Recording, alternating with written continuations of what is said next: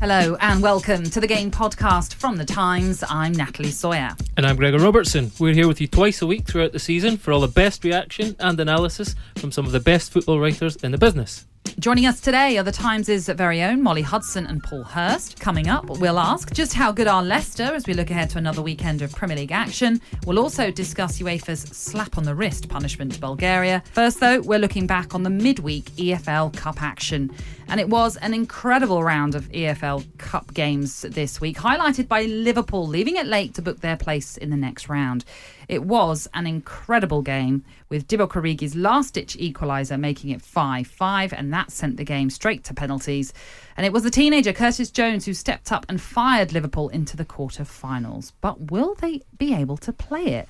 Let's hear what Jurgen Klopp had to say after the game. You have to think about these things that you have a fixture list where one team cannot be part of all the games, then you have to think about a fixture list. And hopefully it starts at one point. Hopefully it starts now. I really think that's fair that this problem is obvious now, but we will not be the victim of this of this um, problem. We played tonight. We wanted to win it. We wanted, we did that. If they don't find a mo- if they don't find a, a proper date for us, then we cannot play the next round, and whoever's our opponent will go through. I think a lot of people from the Premier League were sitting in front of the television hoping that Arsenal can do it. But I'm sorry. So Klopp says his side won't be able to play their Carabao Cup quarter final if the fixture cannot be rearranged to avoid a clash with the FIFA Club World Cup. Could we seriously see Liverpool, Molly, pull out of the League Cup? I think we could. I think for Klopp, it's just one of those where he's almost put the gauntlet out to the Premier League to find a way around this.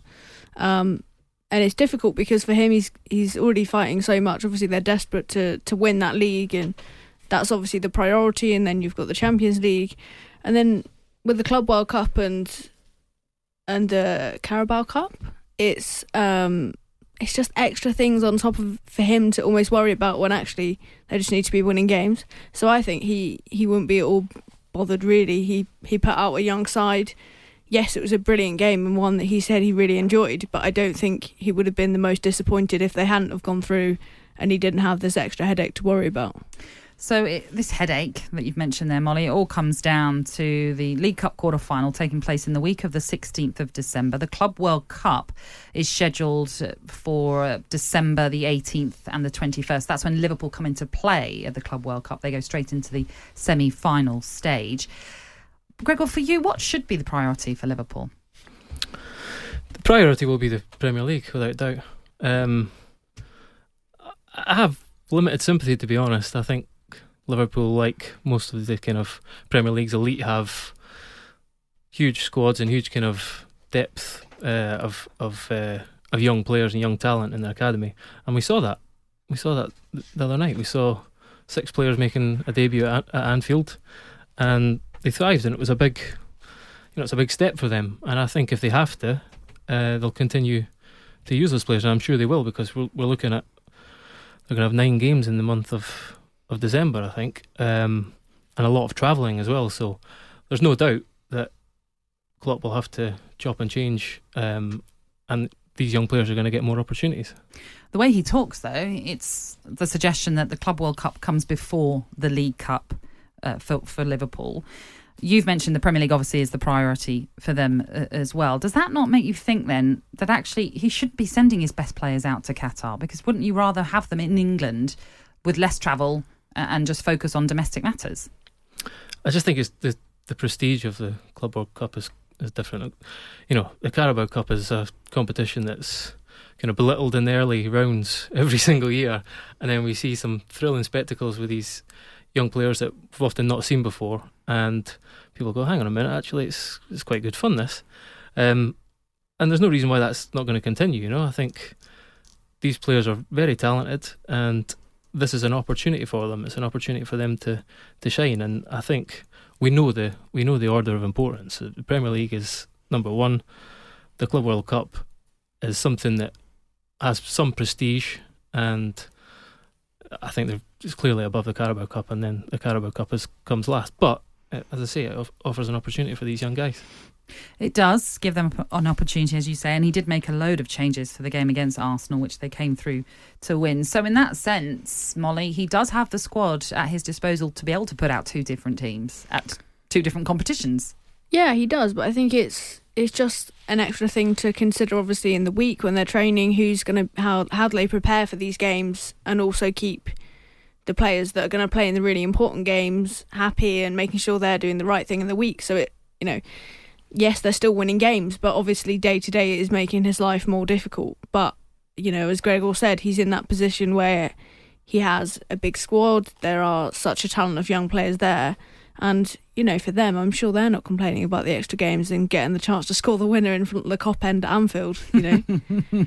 I think you're right there. But what happened in this game, Gregor? I mean, we've said it a number of times. It just simply was incredible. Uh, just one of those gloriously wacky nights, I think, where.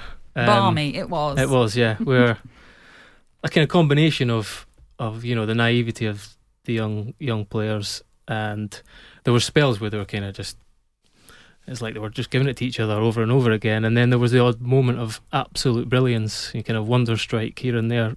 Oxlade Chamberlain's Joe Willock's was an absolute cracker as well. So you know, it was a kind of I think it was a combination of the naivety and the errors and perhaps over exuberance even. You know, players maybe trying to do too much sometimes, and then other times things came off, and it was kind of just an absolute absolute joy to watch, really. Have you ever been involved in anything similar? I had a little look earlier and. Uh, what? You can't remember if you've ever been involved in a, at least the closest, nine goal thriller? The closest I've had was this really, really glamorous uh, 5 4 defeat to Accrington Stanley oh. when I was at Northampton. And I think that was the same in that there was a lot of errors. One from me, even. And I think Ooh. I had a little mix up with the goalkeeper, if I remember right. Not an own goal. Not an own goal, but oh. you know, one of those where it's you go, I go, you go, I go. Oh, I went. Miscommunication yeah. then. So, um, yeah, it's they don't come along very often. It's just uh, a combination of lots of errors like that and uh, the odd kind of wonder goal that's, that kind of combines to to make some spectacle. Manchester City marched on to the EFL Cup quarter-final on Tuesday night with a comfortable 3-1 win over Southampton. Sergio Aguero's double set up a last eight tie with Oxford United, but it was another name that actually caught the eye, and it was the 18-year-old Tommy Doyle. A first-team debut unlike any other for the teenager as he walked out with a fan base of City support already. Strange, eh? Well, that is because Tommy's two granddads played for the club and won major trophies during their time there. Joining us now to look back at Tommy Doyle's Manchester City debut is the Times' very own Paul Hirst. And Paul, you had a chat with Glyn Pardoe, who the City legend and one of Tommy's granddads this week, didn't you? Tell us a little bit about that conversation you had. Yes, sir. Well, we spoke to Tommy Doyle after the match on Tuesday, and he, he spoke about his, his history with Man City through his um, his grandfathers, who, who both both played for the club, Glyn Pardoe and and Mike Doyle. And Mike Doyle's sadly no longer with us, but Glyn Pardoe is. And, you know, I just thought it'd be nice to kind of get his side of the story, see what it was like for him to watch, you know, watch his grandson make his debut. Um, and, you know, it was really kind of a, a good thing, to, uh, really kind of uplifting um, conversation I had with him. Um, you know, he, he, was really kind of proud of his grandson. Um, he won three uh, major trophies when he was at City, played for them for over 300 times. So, you know, it meant a lot to him. And I think it meant a lot to the club as well because of, you know, they, they want their academy players coming through. So, you know, they were happy for him to get on the pitch and and show, you know, rest of the uh, rest of the world that their academy is is working. Well, that's it. With all the money that's gone into transfers at the club, I'm, I'm guessing seeing academy players come through shows that there is investment working there as well. Yes, they have put a lot of money into the academy. It's um, it's it is a, a, a major thing for the for the owners. I remember going to um, speaking to people at City uh, three and a half years ago, and they were saying that by the end of the 2021 um, season, they wanted half of the squad to be homegrown and half of the squad to have come through the academy. So that that's their ambition. I mean, it looks highly unlikely mm. uh, that that will happen now because they've only got really Phil Foden and uh, and Tommy Doyle coming through and Eric Garcia, but they uh, they they pinched him from Barcelona at, um, quite a late age of his uh, stage of his development. But um, you know that, that's their aim. Whether they can do it or, or not is, is another thing. But they've definitely got some very talented under 18s, under 19s, under 23 players there. How um, impressive was Tommy on his debut? He was good. He played really well. He was very tenacious, very very energetic, uh, very driven. Um, he lost the ball once, then won it back straight away. Um, obviously, Southampton weren't exactly at the races that night. They just basically sat deep and kind of defended. It was a, a damage limitation exercise from them, but he did he did well. I mean, he was playing at the base of the midfield as the number six, and he usually likes to play a bit further forward. So um, yeah, it, was, it wasn't the easiest of debuts in that respect because he was out of position, but he, he played pretty well. And from that debut then that he's had, how close do you think it could be that we'll see him a bit more regularly in the side? I, think we'll see him in the next round of the cup. I think yeah. that's, that's the next time we'll see him again. This weekend, I, I, I don't think we'll see him because Fernandinho is back from suspension. Mm-hmm. So it's it's looking unlikely that he'll he'll play. I think Gundogan will come back into that mid, midfield as well. So I mean, that, that midfield is just so hard to break into. Phil Foden's obviously had this experience as well, but he's got, you know, he's got De Bruyne, he's got David Silva, Rodri, Fernandinho uh, in front of him. So, you know, there's a lot, a lot of tough competition there. So he's going to have to fight hard over the next few years to make a regular first team spot. Yeah, and as I mentioned already, you know he, he's he's come on, made his debut, has had two granddads who are legends at the club did the did the fans know who he was? Did they know the history behind him and his family? I think they did. Yeah, I think quite a lot of a lot of fans are you know aren't just you know didn't just start supporting the club when they uh, got taken over in, in 2008, and there was actually a banner uh, of Mike Doyle, um, Tommy Glover, uh, granddad, who you know, was unfurled before the match. So someone had got a got a tip off. um, but um, uh, yeah, so, so, I think they do they did know it and they do they did appreciate it. So every time he, you know, if he made a mistake, they were they were quite lenient with him and they were very, you know, encouraging him a lot. So they they knew his history, and when you've got that kind of history with the club, you're afforded a little bit more time to settle in and you're given a little bit more encouragement as well. Paul, thank you. Cheers. See you later as great as it is to have Tommy Doyle make that debut in the Carabao Cup, it's going to be frustrating, isn't it, for, for himself, and knowing that perhaps it will be very difficult for him to become a regular in that Manchester City side when we know Phil Foden, for example, is not able to break into that team, Gregor. Absolutely. I think I think the first thing you've got to say is it's a remarkable achievement to have done yeah. to have made that, that, that appearance in the first place. Um, not many do. Not many break through. So he's he's taken that first step, which is a huge step. Um, but you're absolutely right. I think you know when you look at the kind of the sheer volume of of players that Manchester City have, I think they had. I think they've got 32 players out on loan in 13 countries as it stands, which is remarkable. Mm. So you just you don't know what the kind of the next stage is going to be for him, whether it's going to be to take a loan step um, and get first team experience, senior football, or whether they rate him. It seems to be when they rate the player really highly, as they do Phil Foden, they want to keep them there. Yeah. And he learns every day in training with with Pep Guardiola. Um, Pochettino's got a similar approach, you know. So there's it'll be interesting to see what his his next step in his, in, in his development is going to be. But it's a huge step he's taken, and uh, obviously one that him and his family can be very proud of. Yeah, absolutely. Uh, just staying with Manchester City, they were knocked out of the Women's Champions League by Atletico Madrid for a second consecutive season last night after a 2 1 second leg loss in Spain. Molly, what's the reaction been to this? Um, it's a difficult period for Manchester City, which, particularly on the women's side, is pretty rare.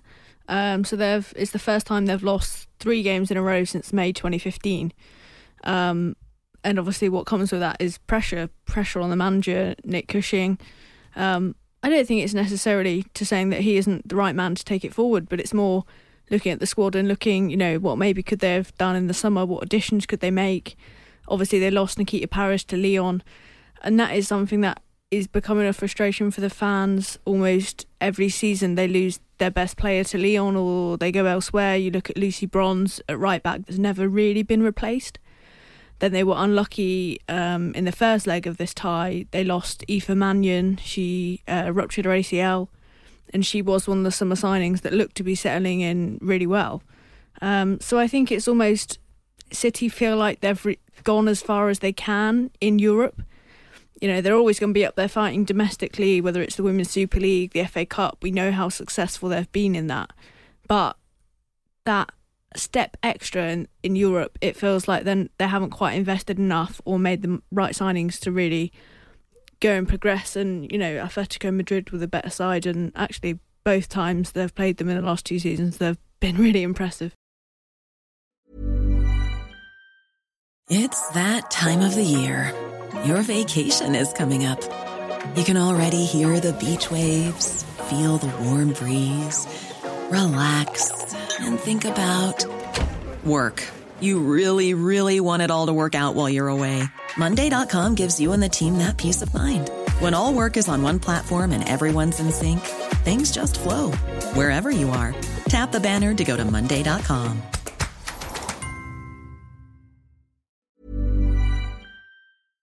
Now, to some disappointing news, but news we perhaps all expected. Bulgaria have been ordered to play just two matches behind closed doors, one of those suspended for two years, for their fans' racist abuse of England players in a Euro 2020 qualifier. Bulgaria have also been fined £65,000. Joining us now to discuss the punishment set out by UEFA, it is the Times chief football writer Henry Winter.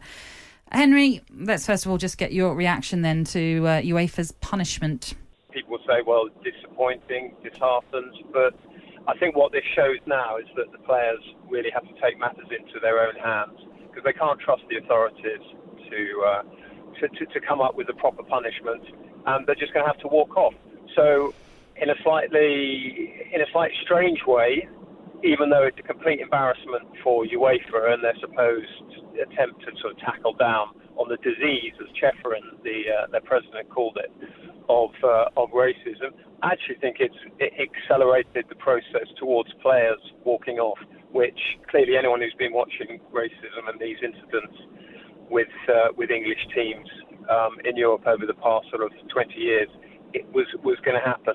Quite rightly, you know, the FA and everyone saying that you know, English football needs to look at itself and, and society, and we've got problems over here. We saw that Haringey, um, but the uh, you know the Bulgarians are serial offenders, and probably when the, the you know the next draw gets made, England will be drawn to play in Sofia. So look, England will walk off at some point, and UEFA's lack of appreciation of the problem uh, has just accelerated that. Henry, do you think that if the the players had walked off, England England had walked off in Sofia, the punishment would be different. Uh, well, I think there'd probably be one or two people in UEFA who want to punish England and who would say uh, this is they haven't gone with uh, with protocol. I mean, the ridiculous thing is is that it's just showed that UEFA's three-step protocol simply didn't work because there was continued racist abuse in the in, in, the second half. The England players stayed on, and the referee and the UEFA delegate should have taken them off. So, would the punishment have been different? I think UEFA might at some point have a, a fit of conscience and realise that it's not fit for purpose, that its disciplinary process is not fit for purpose, that the rhetoric that it comes out with in slogans and in hashtags are just simply not going to work, and maybe actually have to beef up their disciplinary process because at the moment they're a laughing stock. Henry, why are they not listening then? Why are they not listening to everyone who is saying what England experienced, what other countries have experienced uh, when we've played these matches and they've ex- and they've had to suffer racism? Why are UEFA not looking at this as a serious, serious issue? Look at UEFA. Just look at the makeup of it. Uh, they are they don't exactly reflect the diversity in the modern game. They don't reflect diversity in say a modern society like uh, like England. Okay, maybe maybe they reflect Switzerland a bit more, but actually if you go to Switzerland, you know it's a fairly sort of diverse country, particularly in the uh, in, in the cities. So I just think they are they're outdated look, I've got friends who work there. I know a lot of people who work there, and there's some really good people there who are absolutely hurting and embarrassed by the lack of activity and the lack of an appreciation that they could make a difference. Mm. They could set a, a benchmark almost in, in society for the way people should behave. Um, and yet they've abnegated that uh, that responsibility. Actually, sadly, to no one's great surprise.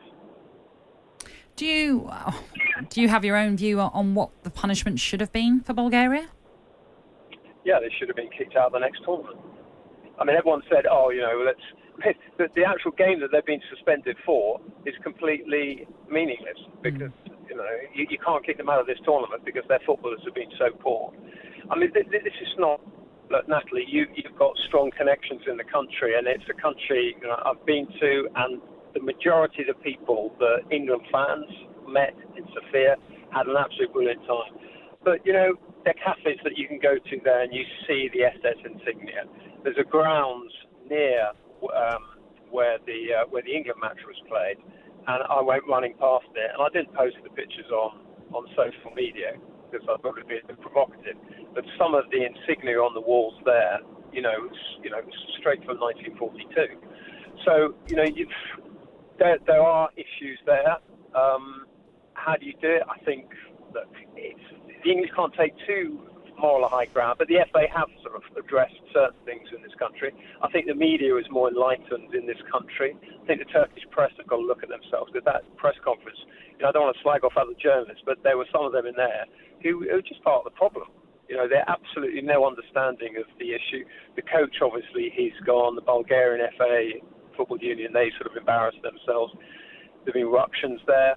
Um, I think the country has to, to, to, look at themselves. But in a way, football can only really tackle what goes on in grounds. Mm. And UEFA should have been far stronger. And have actually said to the Bulgaria, listen, this is three times that you've done this, and you can actually then take it further back. Um, you know, you're just not wanted in the, in, in the in the European Football Party, and, and ban them for the next one because they would have felt that financially, they would have felt that emotionally. I mean, but Bulgaria's a proud country and they've had some great players, and to see Stoichkov breaking down on television was was was was very emotional for people who you know I covered his career, mm. and to see him in, in pain like that. But the country's got to address it. The football side of Bulgaria have got to address it, and UEFA have got to take more of a lead. Just finally, with you, Henry, has there been any reaction from the FA? Have you spoken to them at all to, to find out what they made of the punishment? Well, the FA came out with a statement, and it was sort of a bit sort of FA blazish. I mean, they should have taken a far stronger lead. I think now that I think that just talking to some of the players and the mood amongst the players is they realise that UEFA aren't going to help them. The FA, with respect, going to sort of try and help them, but actually it's now down to Raheem Sterling, Marcus Rashford, Callum Hudson-Odoi, Tyrone Mings, Harry Kane, the captain, to actually say, right, enough is enough. We've got to walk off. I thought I was really proud of the way the England players behaved, but I still think they should have taken the decision and, and walked off. And I think what UEFA's lack of activity uh, in terms of a proper sanction, I think now that decision has been made and they will walk off. Henry, thank you. My pleasure. So, Henry, they're saying that England players will walk off in the future, but obviously, more recently, we have seen a team walk off alongside another in unison, in in unity, we could say, and that was the uh, FA Cup preliminary qualifier between Haringey and Yeovil, and that match had to be replayed because it had to be was abandoned, and you went to that match this mid this midweek, Molly. Yeah, and I think you know Yeovil went on to win that game, and as we all wrote in our match reports, that almost felt secondary to the fact that the game had had to be replayed in the first place. Um, you know, there was sterile zones to make sure that f- there wasn't any fan violence. You know, there was banners all around the ground. You know, show racism, the red card. But you know, the the Haringey manager Tom Loizou had said, you know, after the game, yes, he said that perhaps Yeovil should have been banned, should have been thrown out of the competition. But he also said that that decision to take the players off, it was very much on him. There was sort of no help for the officials, and he was talking about maybe the FA should should help, or there should be some sort of protocol in that situation that that puts less almost stress onto him because it was his responsibility to take those players off after hearing the alleged racist abuse. Um, and I think that was his frustration that there was so much focus on that and then focus on his actions. I mean, he was asked, would he do it again? And he said, of course, I wouldn't go into a situation wanting to take my players off. But if that happened again, I would have no choice. But I think his point was, yes, he's taken them off, but now what has happened? what has really changed following him taking them off. And the truth of it for the club is that they've just replayed the game and they've lost. Mm. Is there a sense then from him that maybe officials like the FA or even higher UEFA simply just don't care? This is an, issue they're not that bothered about. Yeah, exactly that. He he said after the game actually that he he personally didn't understand how it uh, how bad it was until he looked into his players' eyes and saw what it had done to them.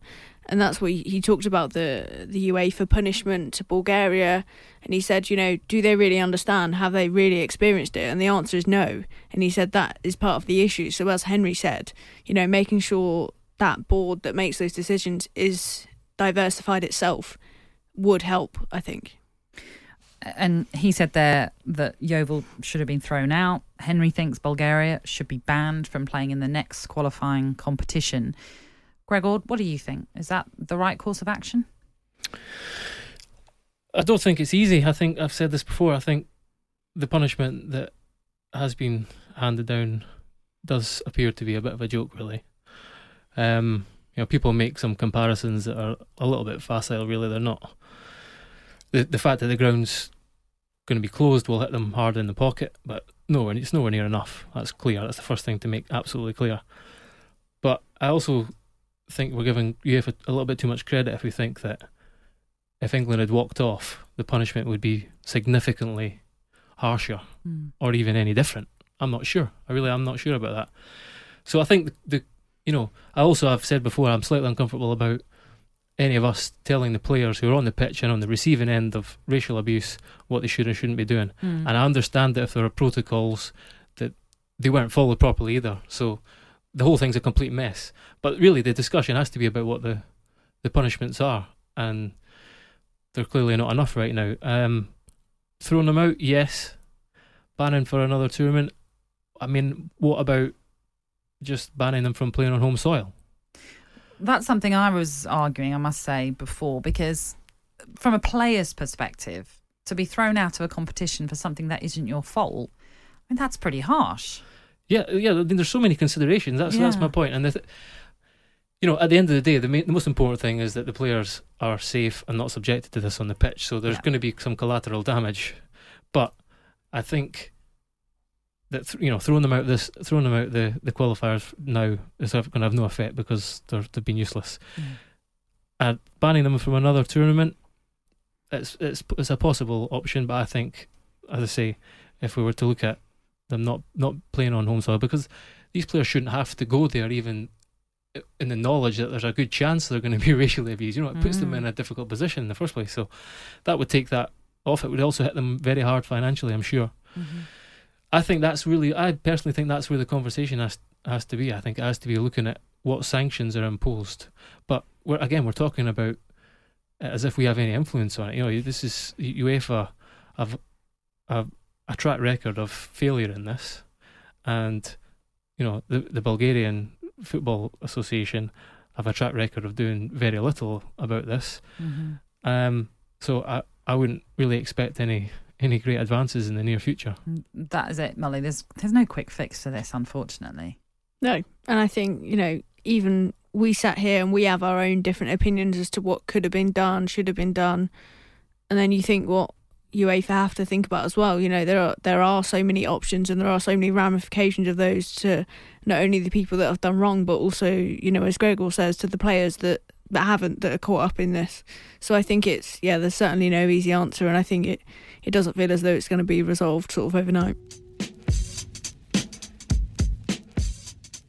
Leicester continue their fine form this season during the week with a 3 1 win away at Burton, following on from their record equaling 9 0 win at Southampton on Friday. This Sunday, they head to Crystal Palace and could potentially move up to second in the Premier League this weekend. We are over a quarter of the way through the season now, so even if this is only their little secret, where do you think Leicester will be setting their targets now, Molly? I think it has to be top four. I mean, it's not, you know, as we say, we're nearly a quarter way through the season. It's not like it's been two, three, even four games now where they've been good and you're wondering, you know, can they really stay up there? And mainly because not only have Leicester been good for a prolonged spell. Everyone else has had their struggles for a prolonged spell. It hasn't been, you know, the first two or three games. You you know they've they've started poorly, or new managers have come in and they're not quite there. But actually, the problems, you know, for Spurs, for Arsenal, for United, they they've continued, whereas Leicester have found almost a consistent level of quality. Um, and I think, yeah, definitely top four. I think they've they could actually. I saw them when they played Burnley, um, and I I think they can actually play a big part in the title race potentially because they're the, the exact kind of team that you know Man City and Liverpool wouldn't want to face. So they could potentially move up to second uh, with uh, the weekend's results, Gregor. Uh, Molly's saying a top four spot is realistic for them perhaps this season. They always say they don't look at the table, but I'm sure you all do, you footballers. But is a top four spot a serious aim for them? Absolutely. I think I think that th- along with Chelsea, I think they're the they're the two teams that look kind of like they're going to be challenging for those two positions, and actually they look like they've got better sides than than the teams below them. Like you know, Arsenal, apart from the front three, they look slightly disjointed still, and they have a lot of lot of off field issues. Tottenham, a lot of off field issues. Manchester United, I think Leicester simply have a better team than than them at the moment. Um, and there's a lot to be, there's so much to be kind of excited about if you're a Leicester fan. I think when you look at the team, they've got a core of players who are kind of all between the ages of 21 and 24 who potentially could be with them for a long time and, and develop. They've got a manager who is, you know, I think, you know, he was a kind of bit of a figure of fun at some some points and he's the way sort of his tenure ended at Liverpool. And that's always a caveat. People say, no matter what you think of Brendan Rodgers, he's good. He's he's kind of reaffirming how, how good he is. He is a, a superb coach, and know I've spoken to Leicester players who have been blown away by the the sort of level of detail, the work he does on the training ground, and they're playing hundred passes more per game than under Claude Puel, um, and I think, and you know the only the only thing is you saw when Harry Maguire was the the offer came from Manchester United, his head was turned and he left. The the danger is they've got some really good players, as I say, in a young age bracket who've got big resale value, room to develop. Um, I'm sure there will be people kind of coming looking for them in the future. James Maddison's obviously one of those. Wilfred Ndidi's been remarkable. Harvey Barnes just keeps going from strength to strength. Ben Chilwell, left back, he's going to be England's left back for, for quite some time, I think. Um, so yeah, as I say, a lot to be excited about. But even Rodgers, you know, could be in the fullness of time that people realise how good he is, and you know, someone like Arsenal comes along and says, "Hello, Brendan." I guess Molly, that is the problem, though that that Leicester are still in that position where they they may well have to fight off clubs above them who will want their players, who may want their manager. That's the position they still find themselves in. Yeah, of course, but I think what you get the impression from this Leicester team this time around compared to the the title winning side is that this team there are a number of very very good players. You know, Gregor's just listed some of them there. I mean, you look at Schmeichel and Vardy, who have been from that season that are just consistently so good for Leicester. But in a way, you you pick up that title winning side and you pick N'Golo Kante and Riyad Mahrez. They were so good and they stood out so high compared to everybody else that they were always going to be picked off. They, you know, they were going to want to play Champions League football week in, week out because they're good enough and they were able to do that. This team, because it's so young and it's still developing, actually, you look at the likes of Harvey Barnes, you know, Youri Tielemans, he's chosen to come to Leicester, and I'm sure there were other clubs interested. Actually, there's a good chance they can keep this side together and grow it, you know, even if it is only for a season, two seasons, rather than players like Mahrez and Kante that had reached their peak and they were for their there for everyone to see how good they were and how high their quality was. Whereas players like Chilwell, they're still growing and they're growing at Leicester and they're growing under the influence of Rodgers. And I think that that gives them the advantage this time that maybe there's that chance to sort of keep hold of them just maybe for that one season longer. And they don't they they don't have to sell. That's the other thing we have to make clear. You know, mm. they made they took that stance with Harry Maguire, and that's why they got a huge sum of money for him.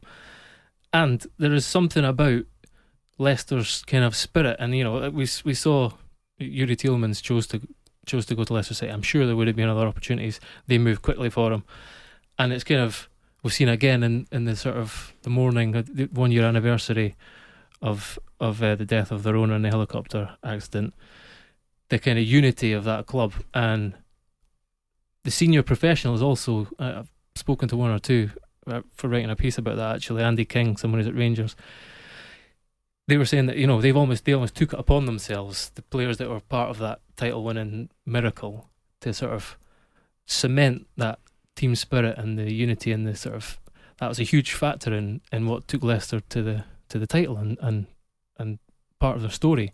So they're trying to sort of hand that down to this new generation.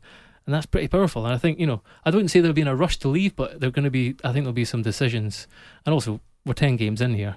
Maybe we're getting ahead of ourselves. I think but I definitely think they're going to be in the running for the top four, definitely. Molly, you mentioned, of course, the title winning team of 2015 16. Our lovely producer, Joe, wants me to ask this question. This current side that we're seeing, would they be able to beat that Leicester side that won the title from what you're seeing? Are they better? Which I think you've already alluded I think to. it's what I alluded to earlier. It's Yeah. just different. I think you look at that team that won the title and that spine of the team Schmeichel, Kante, Mahrez, Vardy individually, they were that of the highest quality. Whereas now, it looks as though the quality is spread about. Yes, they've still got Schmeichel and Vardy, and they've got the likes of Tielemans, Chilwell, Maddison, and players like that. I think it'd probably be quite close if you played the two together because you know and found some way to clone Vardy and Schmeichel, um, because they they have different strengths. I think if you if you look back, they probably relied a lot more back then on Kante and his ball winning and his energy, and Mahrez and his moments of magic. Whereas now it's spread more across the team, and I think Rodgers alluded to that after that Burnley game, saying that you know the wingers need to step up and be as good as Mahrez was in that season.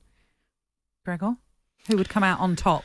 The Okay. Leicester team of 2015 16 or the, the team we're seeing right now? Okay, I'll enter La La Land for a second. uh, I think the title winning team still because the the style of the way they played, no one seemed to be able to get get past it and kind of overcome them.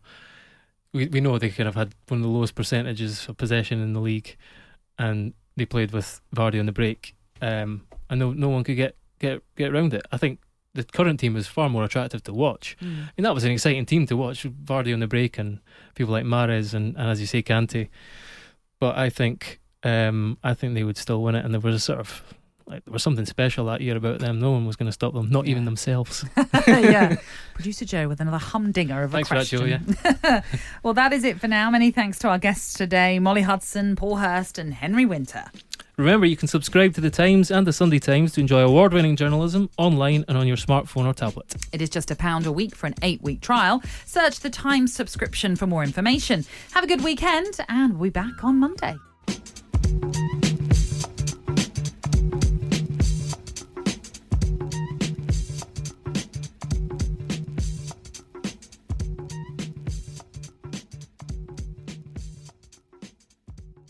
The game is brought to you by The Times. For more information and more podcasts from The Times, head to thetimes.co.uk.